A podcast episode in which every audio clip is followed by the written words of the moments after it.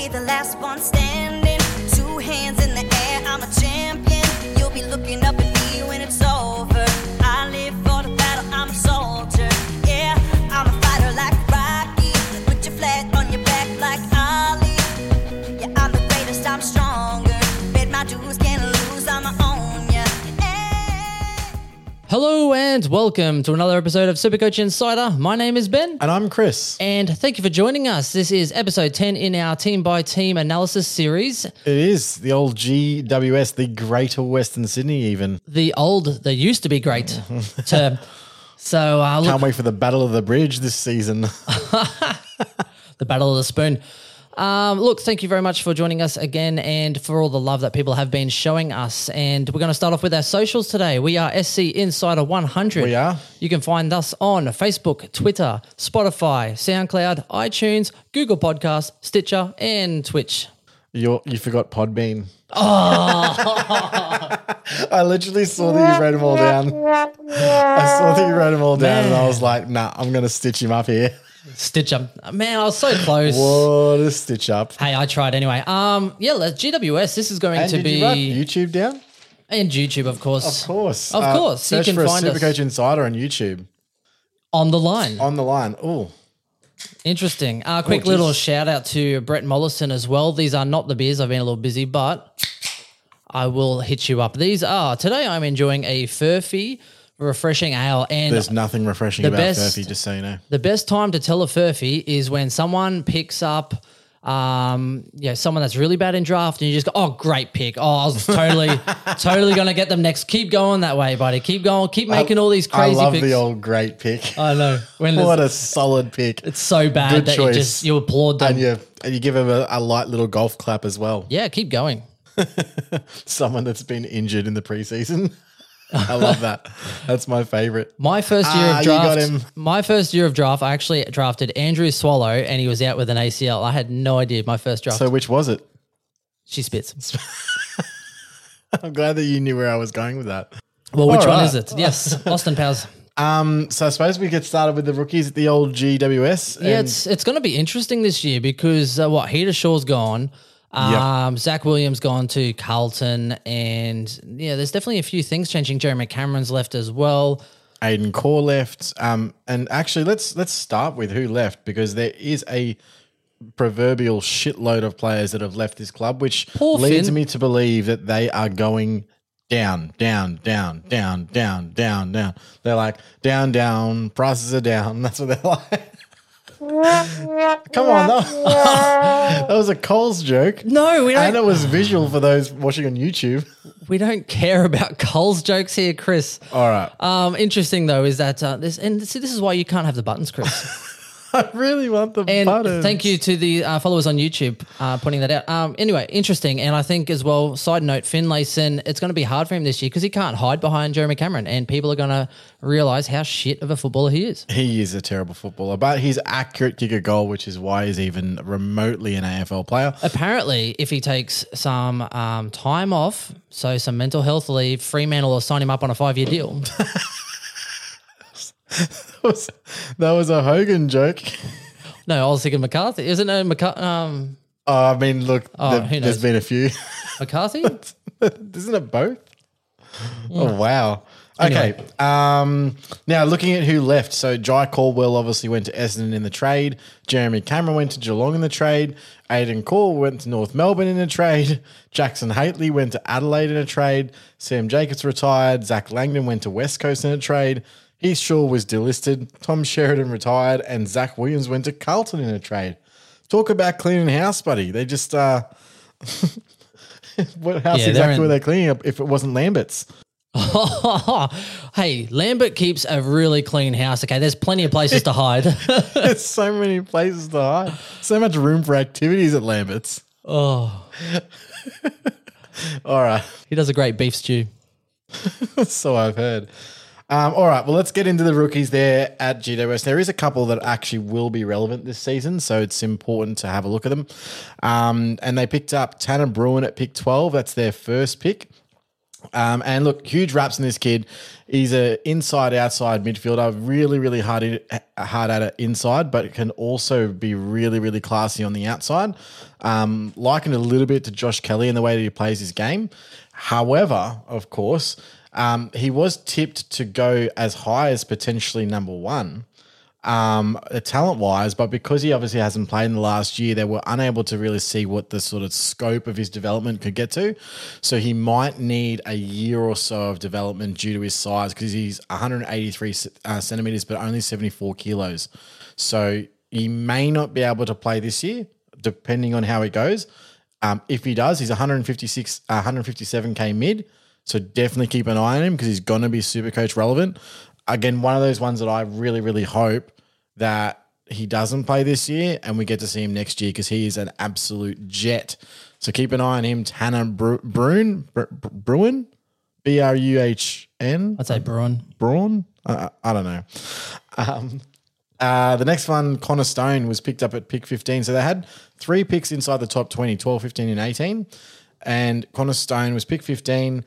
He's an athletic medium-sized forward, mainly utilised out of the goal square. So he's 188 centimetres and 81 kegs and 144K forward in Supercoach. So kind of like, you know, if you had Dusty and DeGoey, but exclusively out of the goal square, that's how he plays his football. On debut in the NAB League, kicked 5 goals as an underager. So lots of talent. Considered the best of his type in this draft year and has a huge ceiling, but it's really unknown again what he can produce because he didn't play again last year. And because of that, and he obviously doesn't really have other strings to his bow in terms of midfield ability or hasn't been able to demonstrate it, people tipped that he could have dropped as low as 25, but that GWS took him at 15. And what we've seen with these picks from GWS is that all the guys they've picked are guys that they need development. So they're guys that they may not necessarily get game time this year, but will be getting game time in the next couple of years. And they sort of bought themselves a little bit of time with that because what they don't want to happen is they get a guy that's a top 10 pick who's amazing, who's, you know, ready to go first year, but they can't play him because there's just no list room to play them. So a lot of these guys are guys that they're going to try and develop and may not necessarily get game time. The next one, pick 18, was Ryan Angwin, 184 centimetres, 72 kilo mid. And surprisingly, he's a 72 kilo mid, but he put on 10 kilos from 2019 to 2020. So he was actually 62 kilos. Hey, Mom! The meatloaf! He definitely needs to get more meatloaf. Needs to beef up some. So in 12 months, so from 2019 to 2020, he went from 62 to 72. Which is a huge step for a guy his age. Likened very much to Xavier Dersma in the way that he plays his football, so very good endurance on the outside, etc., but can play a little bit inside. He was tipped to fall a little bit later, but GWS obviously have targeted these guys with their high upside but need a little bit more development in them. So I don't think he'll, because of his side, I don't think he's going to be playing this year AFL football, but we'll see how that goes. But very highly ranked. And the last one, so the last two I should say, Cameron Fleeton, 191 centimetre, 80 kilo defender, intercepting medium defender who can also play lockdown. So at these picks, they took sort of project picks that are going to complement their defence because they lost 3 defenders out of that line. So they need to try and get some depth into there. The last one's probably the one that's most important, and that's Jacob Weir. So he is a 117K defender, but he's a mature age recruit from the Sandful who played last year. It was a bit of a surprise pick, to be honest. Very lightly framed, but has an extremely accurate left peg, and he kicked at 74.8% last season in the Sandful, which is just super elite, and he had an SC average of 75. So definitely a guy that if he gets game time, he'll be one that you want to have. I can't see him starting round one, unfortunately, just because of their list. But stranger things have happened. If he had a really hot preseason, smashes the games, he could roll out and just go, yep, okay, he's going to be on the off the bench in round one. So keep an eye on him. At very least, he'll play this season and he will be a great downgrade target. Just not sure when that'll be. Sounds good. There's a couple of other rookies to keep an eye on. You've got one on your list. The couple that I want to highlight are Kieran Briggs, 123K defender forward. I was big on him last year. He is actually a ruckman, but just hasn't been able to develop at that spot. So now they've got obviously Preuss that's come into that spot, and they've also got Mumford. So those two obviously you would argue ahead of him. However, Briggs was picked up as an early first-round draft pick a few years ago as the number one ruck in that draft year. So they definitely want to develop him at some point as a ruckman and get him into that first team. I just don't know if it's going to be this season, but we'll see how that pans out. The good news is for Supercoaches is because he's 123K defender forward, you can throw him in anywhere and he'll score like a ruck if he gets major ruck minutes. So just one to keep an eye on depending on how GWS go this year. And I've also got here Matt Buntine, who should slot into that 22 to 25 style list. I think he's going to probably be depth early, but he was best 22 for a long, long time. I think he's a former number 5 draft pick, if I'm not mistaken. And he's actually come all the way down due to injury to 225K as a defender forward as well. So a little bit of flexibility there. So two guys that I think should be on people's watch lists if they get games. Now, did you have another one that you wanted to mention? I think it was... Callum M. Brown is the one for me. 123K defender. He's an Irish lad. He spent 2 years here learning the game. He's been a regular across halfback and trial games in 2020. So basically, you know, it was a different season last year. He's got pace and creativity to burn. And this could be the year where he unleashes if he gets a chance on the big stage. So at the moment, he's looking forward to taking his game to the next level in 2021. Was actually close debuting in stages in 2020. And basically, he's the type of player who will add plenty of dash and run when he gets his chance. So he's with, you know, if you look at Zach Williams gone, yes, you do have, you know, Cumming and those kind of guys that could do it. However, they might actually go, right, we need a little bit more unpredictability. We need someone that can actually break lines with that agility, and they might actually get him have a go. So we'll see. Yeah, and we'll probably touch on Cumming a little bit later. I haven't seen him at AFL level do anything remotely good. So well, if he's not coming, he's going. I just really want the ability to press the button. All right, well, moving on to how I see the best 22 GWS lineup. We'll start right at the back. Now, an article came out recently that Callan Ward has actually been tipped to take over Heath Shaw's role at back pocket. So I've gone with Ward in the back pocket along with Davis and Haynes, who was an absolute star last season as an intercepting defender. Whitfield on the back flank, and we'll go through Whitfield when we get to the premium chats. And I've gone Sam Taylor along with Lachie Ash on the half back line. Across the midfield, I've got Perryman, Kelly, and Cumming.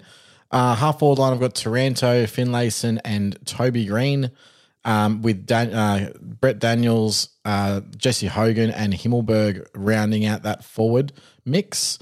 I've got Preuss starting in the midfield with Hopper and Coniglio. And then off the bench, I've got Tom Green, Lloyd, DeBoer, and Reed rounding out that top 22. But they have a lot of depth. And if you have a look at this, they've got Adam Kennedy, who is a general starter as well. Injuries really held him back. They've got Lachie Keefe, who did a really good job late back end of last year. Obviously, they've got Shane Mumford, Jacob Weir, as we just announced earlier, Buntine, Riccardi, who was really, really good in a few games last year as well. I think he'll be competing with Himmelberg for that forward spot. Bobby Hill and Xavier O'Halloran, who has had a couple of chances last year, but I think he'll have a few more this year. So I think you actually underestimate Riccardi. I think he would be in instead of Reed 100% for me. Ooh, with Cameron, Jeremy Cameron gone, he was strong enough in that forward line. I can't see him missing. I just don't like a four tools forward setup. And actually, Leon Cameron came out and said, really, there's 3 forward spots and there's 4 guys vying for them. And he's listed them all as Hogan, Finlayson, Himmelberg, and Riccardi. So out of those guys, who misses? Hogan. I mean, by round 1, he's probably not going to be playing anyway, let's be fair. Yeah, just going off the last 10 years of data. Just going off to recent history. Yep, that was an Essendon joke. Jesus. What? That's the recent pod. Yeah. By the way, congratulations to Essendon fans. 6,000 days since you won a final. Well done. Another milestone for Essendon. Was it 6,000? I thought it was 6,000 days. Jesus. Yeah. Since they won a final. Hashtag blessed. Don't bless Essendon. Oh, it's delicious, isn't it? It's definitely not delicious either. All right, so let's get into the premiums. That's how I see them lining up. I mean, it could be a little the back end of that 22 is a little bit murky, but we'll see how we go. Also, that back line with all the changes, anything can happen with that back line. The only thing we know for sure is that Ward has been told is taking Shaw's role, and I do believe that Whitfield is going back to the back line as opposed to playing wing and half forward like he has for the last couple of years. Outside of that, Ash and Cumming, who knows? I think they're definitely in the 22. Where they line up and what their role is going to be is unknown at this stage. Yeah, that sounds fair. Let's start off with Josh Kelly. He is someone that the only one that can get me as excited as Matt Rowell. This makes Percy very excited. It really does. Yeah, I'm excited, and I've been big on him for a while. He is someone who is a delight but also painfully frustrating at the same time. Oh, yeah. Now, in my opinion, they have the first bye, and at the moment there's a lot of teams and a lot of players that have, the second and third bye. So I'm actually in favour of starting Josh Kelly. I think he's underpriced in standard 615K, which also means he's underpriced in draft as well. Average 117.4 in 2019. I honestly just think it's one of those years, if he gets his body right, he could easily be a high-end top four, top two kind of player if everything works out well for him. And he's 25, so he's now coming into it. He has had some issues as far as durability. He averaged 114.8. I think he got knocked out by Mumford's knee in round 14 on a 74. True average of 117.7. Had 5 scores of 120 plus, including a 138, 139, 195. And he has a low of 89, so he's extremely consistent with his scoring, which is great for draft because he's not going to go a 60, 160. He had a low of 89. He barely goes under 80. Awesome for drafts. You'll be able to pick him up in the back end of a draft as well as far as the first round.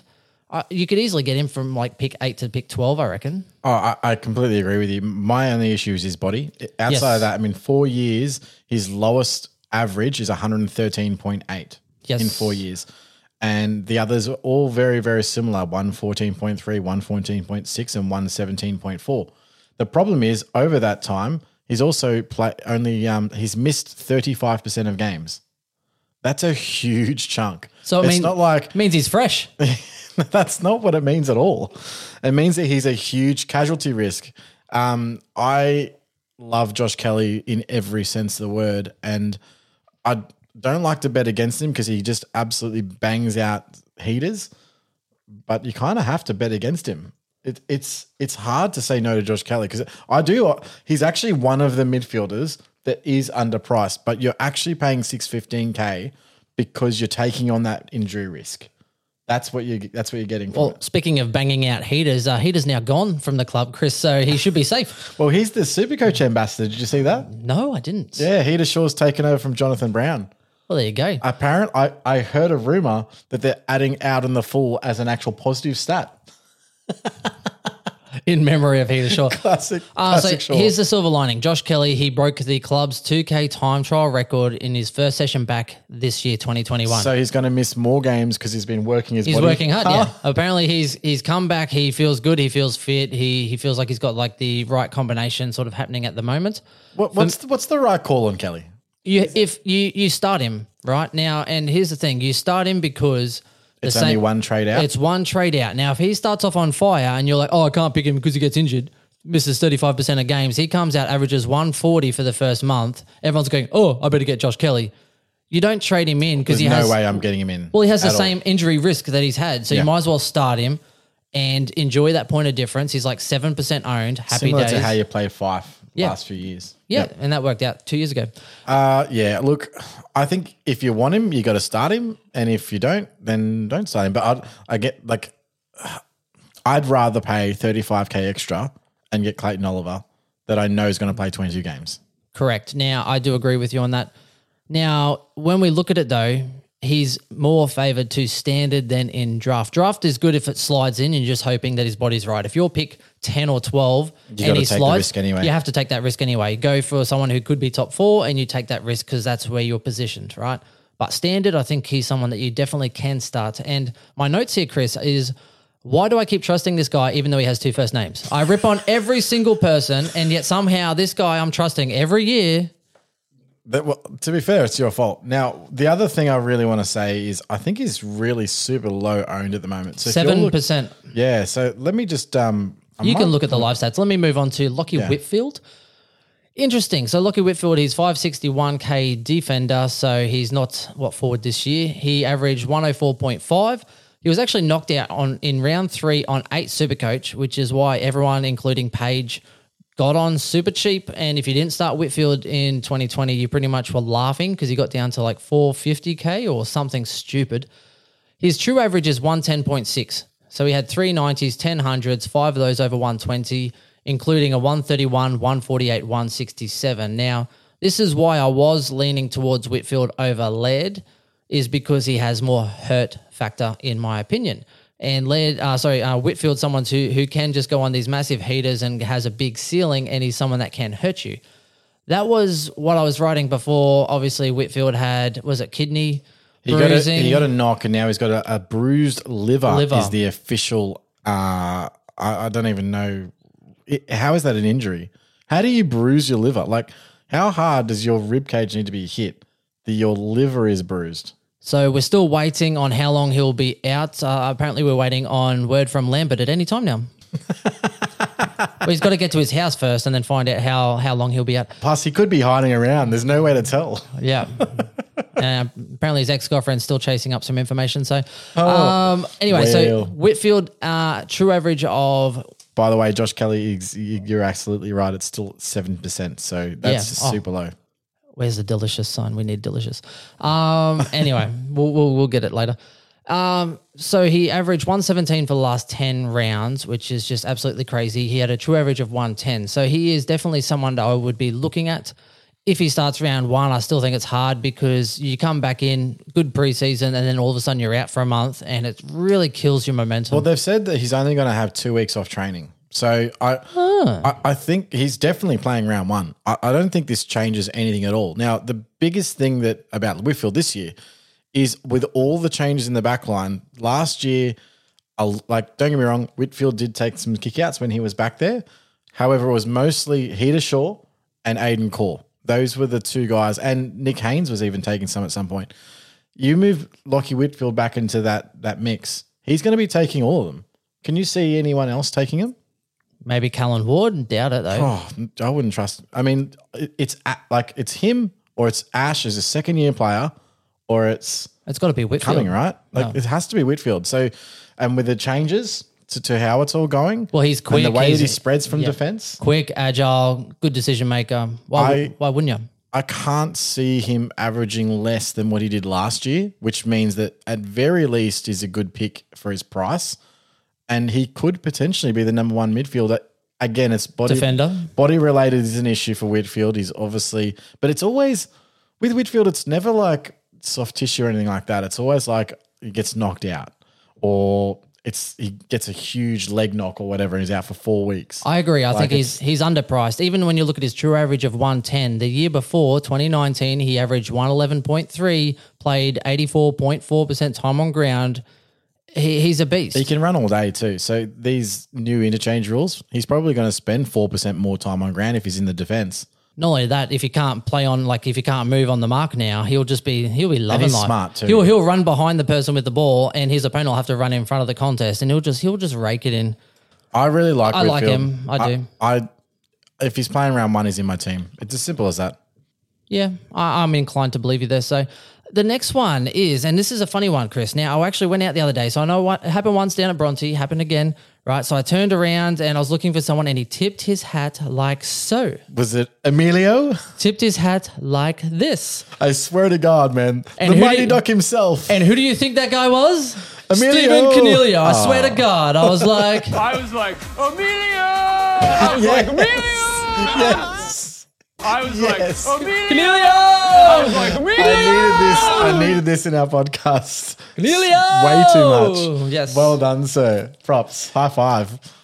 Wow. Tip of the hat like this. I like you set that up way too good. And I'm just running with it like, yeah, this is so good. I love a good Night at the Roxbury reference. This is why I get to do the sound effects, Chris. Now, for those young'uns at home that have never seen the movie Night at the Roxbury, do yourself a favour. I don't know where it's streaming. You might be able to go get it at your local Blockbuster. Oh wait, that's not a thing anymore. I think it could be on Foxtel or somewhere else, maybe on the flicks. It's definitely somewhere on the line. Find it. So you think it's worth watching? Oh no. Yes. Gets them every time. So good. All right, so back to Coniglio. Did you just grab my ass? You say it's okay if he did. He said he's all the way in Michigan. How could he grab your ass? Grab your ass. All right, so Coniglio, wow. He is underpriced. He is 528K. The captain who got dropped and breaking all sorts of records, he admitted personally he had a down year, right? So 2020 was not favourable for him. Average 101.2 in 2019. Remember, he did get knocked out on zero that game. His knee, should I say, was on zero. Interesting. So we had 290s, 900s though still this year, which is really interesting considering, he did have quite an up and down season. He only had two 120s though, and one of those scores was a 141. It's interesting. Never played a full season. Yep. I was literally about to bring that up. Yeah. So that's the down part. And he two seasons of 21, but since close. His debut year, 12, 18, 14, 18, 21, 7, 21, 15 and 16. That's not good. That's actually worse than Josh Kelly. And where his game really went downhill last year is before that. So he was averaging one goal a game from 2018 and 2019 when he was killing it. Averaged one goal a game. And in 2020, he averaged 0.3 goals per game. He's got to play midfield. And he wasn't even playing as much midfield, yet he was scoring less. And it's no wonder he was playing out of a pocket at times. And I was like, get him out of the pocket. I was like, Amelia! Sorry, he said I was like. Here's someone I'm watching. I'm not starting him in standard though. Wow. I can't see. You've outdone yourself today. I can't see why people are starting him in standard. I understand a talented player with upside. However, there's a lot of risk there. And he's for me, he's the same price as Patrick Cripps. Yeah, he is. No way am I starting Stephen Coniglio. No. I was draft. Like, Coniglio, no. That's what I was like. Hang on, Chris. I'll do one for you. There you go, Chris. No, look, honestly, the problem with Coniglio, first, other than his body, is that his role. Like, he needs to be playing as a primary midfielder. If he's not and he's playing in the forward line, he's not going to score you the points that you want him to score. No, get him in that midfield because 60% of the time it works every time. He'll kill it. And who? So let's say you've got one guy to pick in the midfield. Who are you playing, Toby Green or Stephen Coniglio? Coniglio. Every day of the week, in my opinion. Because Toby Green is a 10 times better forward than Coniglio is. They need Green forward now more than ever. Absolutely. It's a no-brainer for me. It's the Isaac Heaney curse. Coniglio for me, it's a draft decision. Again, I would pick – I would see Patrick Cripps. Patrick Cripps will be going in every single second round this year in draft. Sam Walsh. No, I cannot see. Sam Walsh. I might even go. Oh. Unless it's a really short draft league, but any draft league of 10 or more, Patrick Cripps will be going in that second round. He won't make it past pick 20, I don't think. Yeah. Or if he did, probably. You're getting him in that first two picks in round 3. It's not. He's not lasting. Yeah, no, he'll be somewhere top 25 for sure. Next one is Nick Haynes. Had an absolute blast of a start of 2020. He's 528K. So realistically, he is priced pretty well. Averaged 98.4 in 2020. He averaged 87.4 the year before. This was really the key benefit from being an intercept defender. Absolutely. Unfortunately, he still plays lockdown every now and then too, and it really frustrates the shit out of me. I can't see him averaging more than 95, and so for that reason, he's a big no for me. But obviously draft consideration, I just wouldn't take him at 98 personally. No, me either. I agree with that. And also, again, I think those intercept points that came in play – I actually think it could be as low as 90. Yeah. Oh, it wouldn't surprise me. I still think he's talented, but you're looking at the inconsistencies. He averaged 110 the first 10 rounds, and I actually think that they might have even adjusted the scoring slightly in the 2020 season, because you had like Jeremy Howe, Haynes, all these intercept guys were just absolutely racking it up so hard. And then I think they actually were like, ooh, like we need to tweak this a little bit. Just a tweak. And then after that, he averaged 82. Averaged 82 the last 7 rounds. Right, so how good's Eurotrip? Just complete tangent, by the way. Eurotrip, dude, you made out with your sister. I was literally going to say that line. Oh wow, what a flashback! What a banger. Yeah. So look, Nick Haynes definitely that premium sort of type. Let's go Toby Green. He's considered a premium, realistically speaking. He did have a down year, 83.5. I consider him a fallen premium at 448K, averaged 93.9 the year before. I think in a full season, Toby Green has more opportunity to show his brilliance. Again, forwards got screwed last year, so I honestly think it wouldn't be too unrealistic for Toby Green to average 90 or more. Yeah, but since 2017, he's played 16 games, 7 games, 16 games, 13 games. Yeah, I'm not going for standard. This is more of a draft related. 448K in draft, I think you could pick him close towards that 90 average mark once, because there's value there. He's got upside, because what happens is Toby Green could chug along averaging 85 to 90, and then Josh Kelly gets injured like he does, or Coniglio gets injured, and then all of a sudden Toby Green, the midfielder, comes out and he's fucking banging out 130s every week, because he can do that. So yep, he's definitely worth a draft consideration, but I wouldn't be picking him in standard. True average of 87 as well, so there's a little meat on the bones there. And I think if everyone around him sort of falling away, and forwards this year in draft fall away real quick. If you don't get a good forward early, you are literally going to be left with like mid-tier 80 forwards. This is true. Okay, so that's pretty much on the... Taranto's the one that are we going more like, what, fallen premium? I guess it has to be. Well, a lot of people are starting Taranto. I'm seeing him in a lot of teams. He's not mid-price, which means that if you pick Taranto at 453K in the midfield, you want him to be top 10. Yeah, it's tough, because I kind of like... there's a lot of midfielders around his price that I'm like, you know what? I kind of want that as an M6, because I'm looking at ways to try and expand my midfield to have that extra premium. But everyone that I look at has this inherent risk. So Tim Taranto, body issues, especially last year, obviously only played the 11 games, role issues. Like, you know, if he's playing permanent midfield, he will average 110 plus. But there are better midfielders there, and that's the problem. He also scores better in fantasy football. Yeah, of course, Supercoach, which is terrible. Yeah, so maybe he'll pull a Treloar and start handballing it instead. But look, the thing is for me is, and I had a bit of a debate added to a conversation yesterday. I think Jared was talking to someone, and you're looking at people like, you know, talking about Matt Rowell, and someone's like, oh, you can pick him up for what, 495K. He's going to make you 150K, and then you can trade him. I'm like, you're not picking someone at 500K. I mean, I'd love that to happen. But even still, if he makes 150K, he's at 650, and he's in the top four mids anyway. Exactly. So by the time you made the money out of him, I mean, so even if he makes 100K, why are you trading him? Is a midfielder worth 550K? He's probably averaging 110. Yeah. Like, you wouldn't be trading him anyway. Or, 107. So, for me, it's an interesting one. I'm interested in draft. I'm not so interested in standard. And around his price point, you've got guys like Cunnington, who's having a great preseason. You've got Dion Prestia. You know, you've got – and then for 50K more, you can – or 45K more, you go up to Rao. So it's an awkward price. I just – nah. It's too risky. And it could be one that's going to be really awkward to try and deal with during the season if he's not really hitting his straps. For me, I'd rather spend similar money on a Heaney in the forward line. Yeah, that's a good place to spend 450K. Or Zach Williams, and spend that same money on two players who could definitely be top 10 six. Or top six in their top six potential. Yeah, potential in their position, and they have a much better scope to do so. And you're better off spending the money in the midfield if you want people you think will stay the whole season. Hopefully, I mean, you know, traditionally we have the midfield rookies are the rookies that are the good rookies. Now, it might not be the case this season, and we don't necessarily know that, but even during the season, the downgrade targets, generally there's more coming from midfield or dual position that can get into the midfield.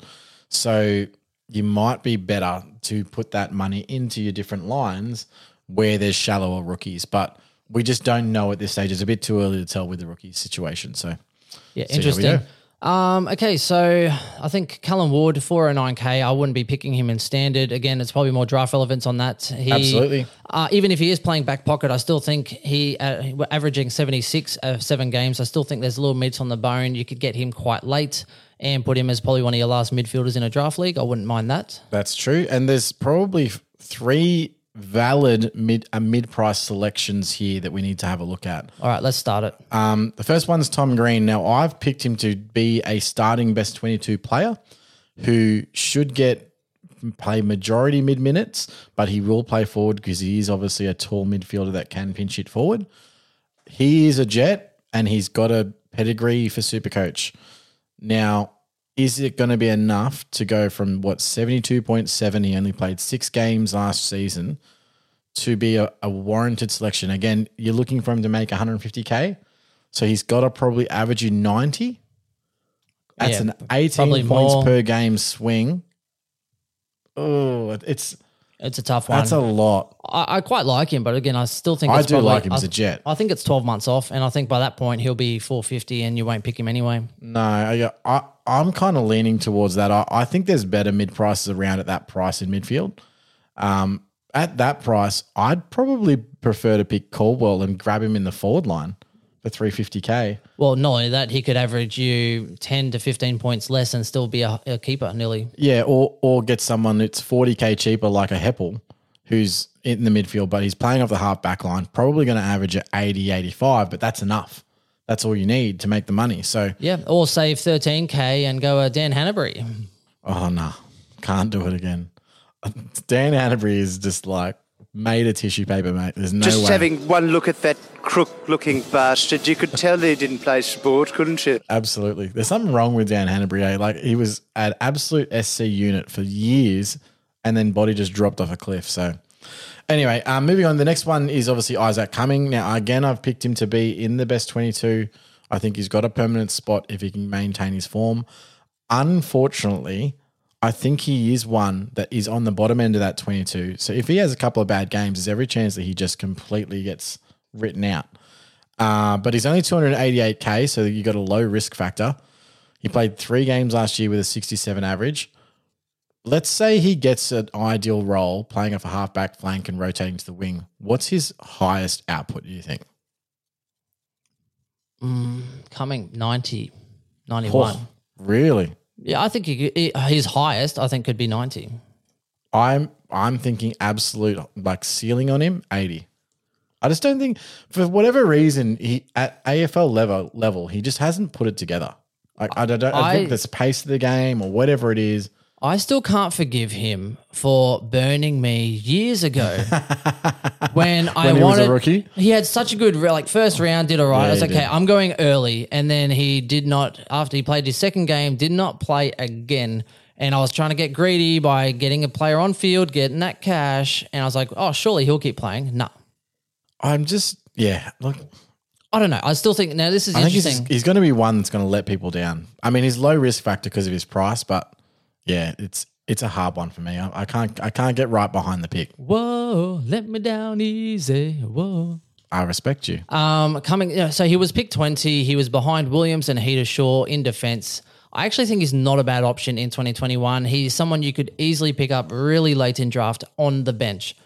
There's upside there if he shits the bed, move him on and pick someone else off the waiver wire. But I think he could do a lot worse if he gets in that role and does pretty well. If he's on that sort of half-back line with that rebound, I think he's definitely capable enough. It just depends on how he's actually approached this season. It's his 5th year in the AFL, so this is kind of the make-or-break time. I think they're going to give him that opportunity definitely to start, and it's up to him if he holds it and actually holds true, or they'll know at least by season end that he's someone else that might just kind of wither away. Yeah, and look, all he's really got to know is the number one rule of GWS, which is kick it to Whitfield.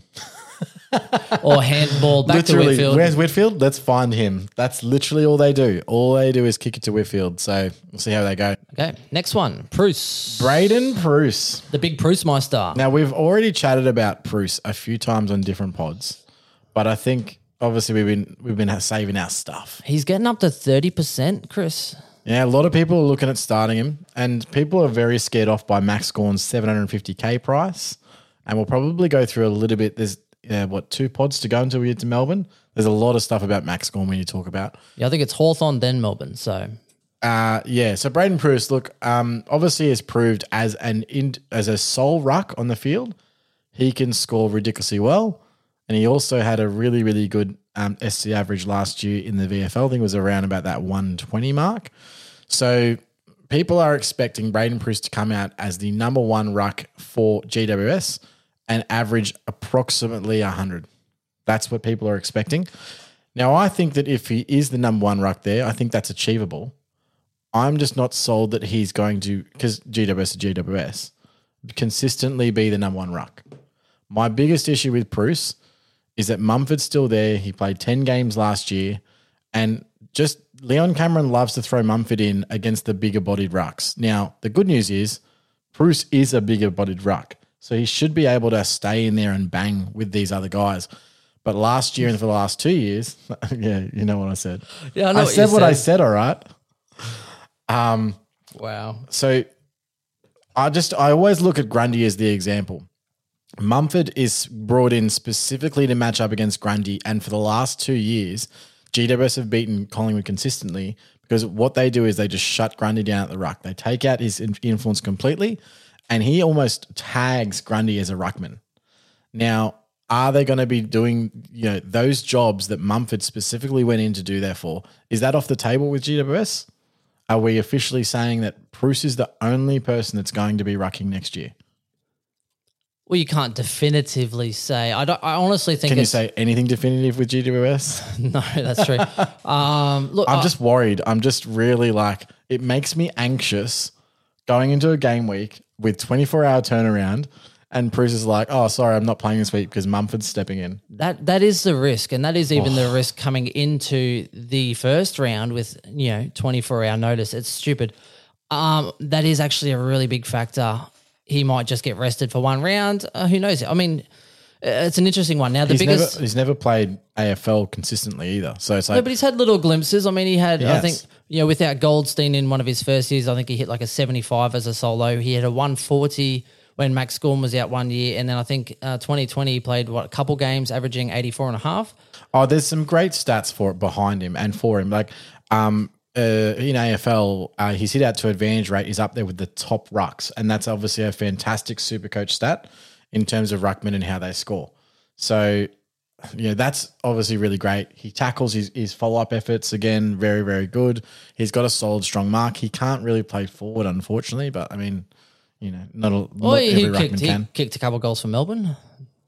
Anyway, but look, for me, I think I honestly don't see Mumford playing. I think they might throw him in if occasionally to fresh him up, which is still a concern. But in my opinion, Mumford he came back, he did his job last year. They didn't really have much in the ruck sort of way. I mean, Jacobs was there and Mumford played because Jacobs sucked. So if Preuss doesn't do well, then Mumford obviously is an option. I just think that Mumford, he hit that, the clause to get a new contract, and as if you're not going to take that up. Why come back, do all the training just to play one season? If you hit a trigger, you might as well play again. It's a consideration. There's just so many ifs about this. I just would love Leon Cameron to come out and actually say, hey, Preuss is our number one ruck. They've also, as I mentioned, they've got Kieran Briggs, who they do want to get ruck time into. He was touted as the best ruck of that draft, and hasn't played as a ruck in the ones yet. So I want to see if potentially there could be some role changes, or maybe they could actually play Briggs and him and then try and alternate. I mean, that's because other than that, they usually use either Himmelberg or Finlayson as a chop out, which doesn't work for them. There could be room for Briggs. The only other concern I'll say is that when are you getting Gawn? So if you're going Grundy and Preuss, which is the most likely combination, some people are going Gawn and Preuss, but I think as the season progresses, people will want that extra 100K. If you're going them, when are you getting Gawn? Because they have the last bye. So Collingwood and Melbourne have the last bye. That's round 14. So that means the earliest, if you're planning to get them around the byes, the earliest you're going to be able to get Gawn is round 15. So you need Preuss to play 13 rounds And, you know, you'll probably have a Marshall backup, but then you've got to play a rookie on field. I think that's why he's so highly owned, is the Marshall backup. And it gives you a little, you know, a little security for your little sleeping blanket to run that risky 300,000 ruck, which could definitely pay off. It could average you 100. I know some people ballsy enough to say 110. But when you look at his contests, he doesn't have the easiest run. So he plays, was it Marshall and Ryder straight off? Fremantle next, so not too bad there. Well, Sean Darcy's injured, so that helps him a little bit. Yeah, so good on the second one. Then he has Max Gawn. Then he has Grundy. Sydney, not too bad there. Then he has English, who's improving. Then you're looking at Rob. Draper, who we should do well against. Then you have Draper's a tank, bro. That'd actually be a really good matchup. That would be. They'd be smashing each other. Soldo probably after that. Oh, no, he's injured, isn't it? So Nankervis maybe. The big Nank. The Nank, so interesting there. Then Nick Nat, the big O, Goldie, and that's all by around so what's that? That's not even 1, 2, 3, 4, 5, 6, 7, 8, 9, 10, so 12. So basically right up until when you want to trade him. He plays all the best rucks. All the best ruckmen. So there is a lot of reasons against Preuss, but the one for it is he's arguably cheap. Well, he's cheap, he's 300K, but he's arguably the best mid-pricer of the year. Could be. So I could see him making 150K pretty easy. Oh, I think that's the appeal. It's like, and 450K is a lot of money. Like it allows you to get another potentially like an entire another premium, or you can spread that out, get more expensive rookies. Like there is a lot you can do with 450K. It's 450. Yeah, so much. Hey, like 450. You add that to Powell at a 150. Yeah. All of a sudden you've got 600K. You just got to you got to make sure that you do the right thing with that money. You don't waste it. And that you can make up the points that you're going to lose from not having a Gawn, who's also a captain option, by the way. I looked at it before, right, last night. So you could go Max Gawn and is it Weir, the defender, 117K? Yep, you can. That's the exact same price basically as going Preuss and Laird. So let's estimate that. So Preuss and Laird. Weir can average you 55 to 65. And Gawn can average 125 to 135. Yeah. So you're looking at, what's that, 180 to 200? Yep. And what was the other combination you look at? Preuss and Laird. Yeah. So, look, that's a lot of money. I mean, I anticipate Laird to be averaging around 110 minimum. Okay, so that's about 210. So you're probably about 30. So you need at least a 90 average from Preuss to make it worth it. Okay, so you probably would get 30 points ahead maybe on that, 20 to 30 points. But what you're not counting is that captain option. Yep. So how many more points do you get for having a captain option like Gawn? Ooh. Yeah, I know. I never want to think about it. I know, that's the tough part. Because not having Gawn, honestly, I did it last year every week was just watching Melbourne being like, can you get injured? Can something happen to Gawn? Can someone ruck? Can someone defensively ruck against Gawn? Yeah, that's fair. I don't get it, and it's so frustrating to watch. So enjoy your year if you're going to be doing that. That's fair. Let's round out, though. Okay, a couple little draft sneakies here. I think Hopper's an interesting one. Never played a full season either. He had 490s, 500s, and 4 110-pluses, so he's not too bad.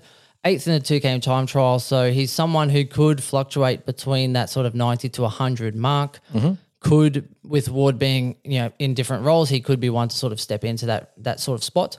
Now, this is an interesting one. Harry Perryman, he's only a midfielder this year, so it's changed. He had 16 games at an average of 94.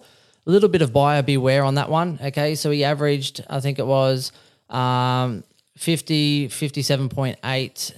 Oh, so basically there was different parts of the year. So he was really stagnant. He actually went up throughout the season, so it was like 50 for the first quarter, 57.8 for the second, 75.6 for the third, and then 94 to finish. And he had his best return by 18.5 Supercoach points. He actually had a really good year, right? Now, here's the interesting part, though, is he averaged 88.5 with Taranto and 103.2 without Taranto. Wow. So do not pick Perryman because I think he is overpriced. So he'll look good, 94 average in your draft sides. He'll be popping up, but just let that one slide through to the keeper.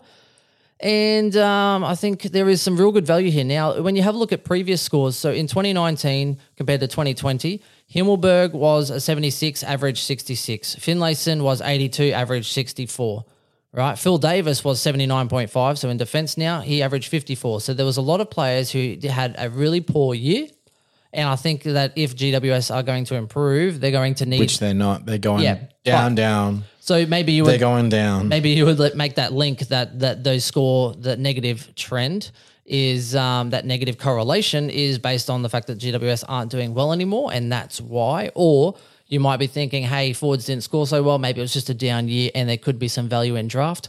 I'm not sure. I haven't really made up my mind, but I don't really get I don't get excited when I hear like Himmelberg or Finlayson or Phil Davis on my side in general. So yeah. The last one that we just want to briefly touch on is Lachie Ash. As I said, I think he will definitely be playing. He's a 320k defender, so he's again sort of that little bit obviously a mid pricer, but just that little bit too much to want to take a risk on him, I think. He only averaged 59 last year out of the games that he played. Priced out from standard point of view. I think he'll get more games this year. He's an absolute jet. And if he gets I think he'll get the role. I just don't know if he can – he'd need to average 80, maybe more, to make it worth your while. And how many of these guys are you running in your team? I've seen teams that basically full mid-prices, and it worries the hell out of me. So my concern – and this will be the last thing I think before we wrap up, is if you have a whole team of mid-prices, they're people you're going to have to go one down, one up at best, or some of them you're going to have to go double down and then up. Like, if, for instance, a Max Gawn, even if Preuss goes up from 300 to 450, you're still going to have to go double downgrade to an upgrade.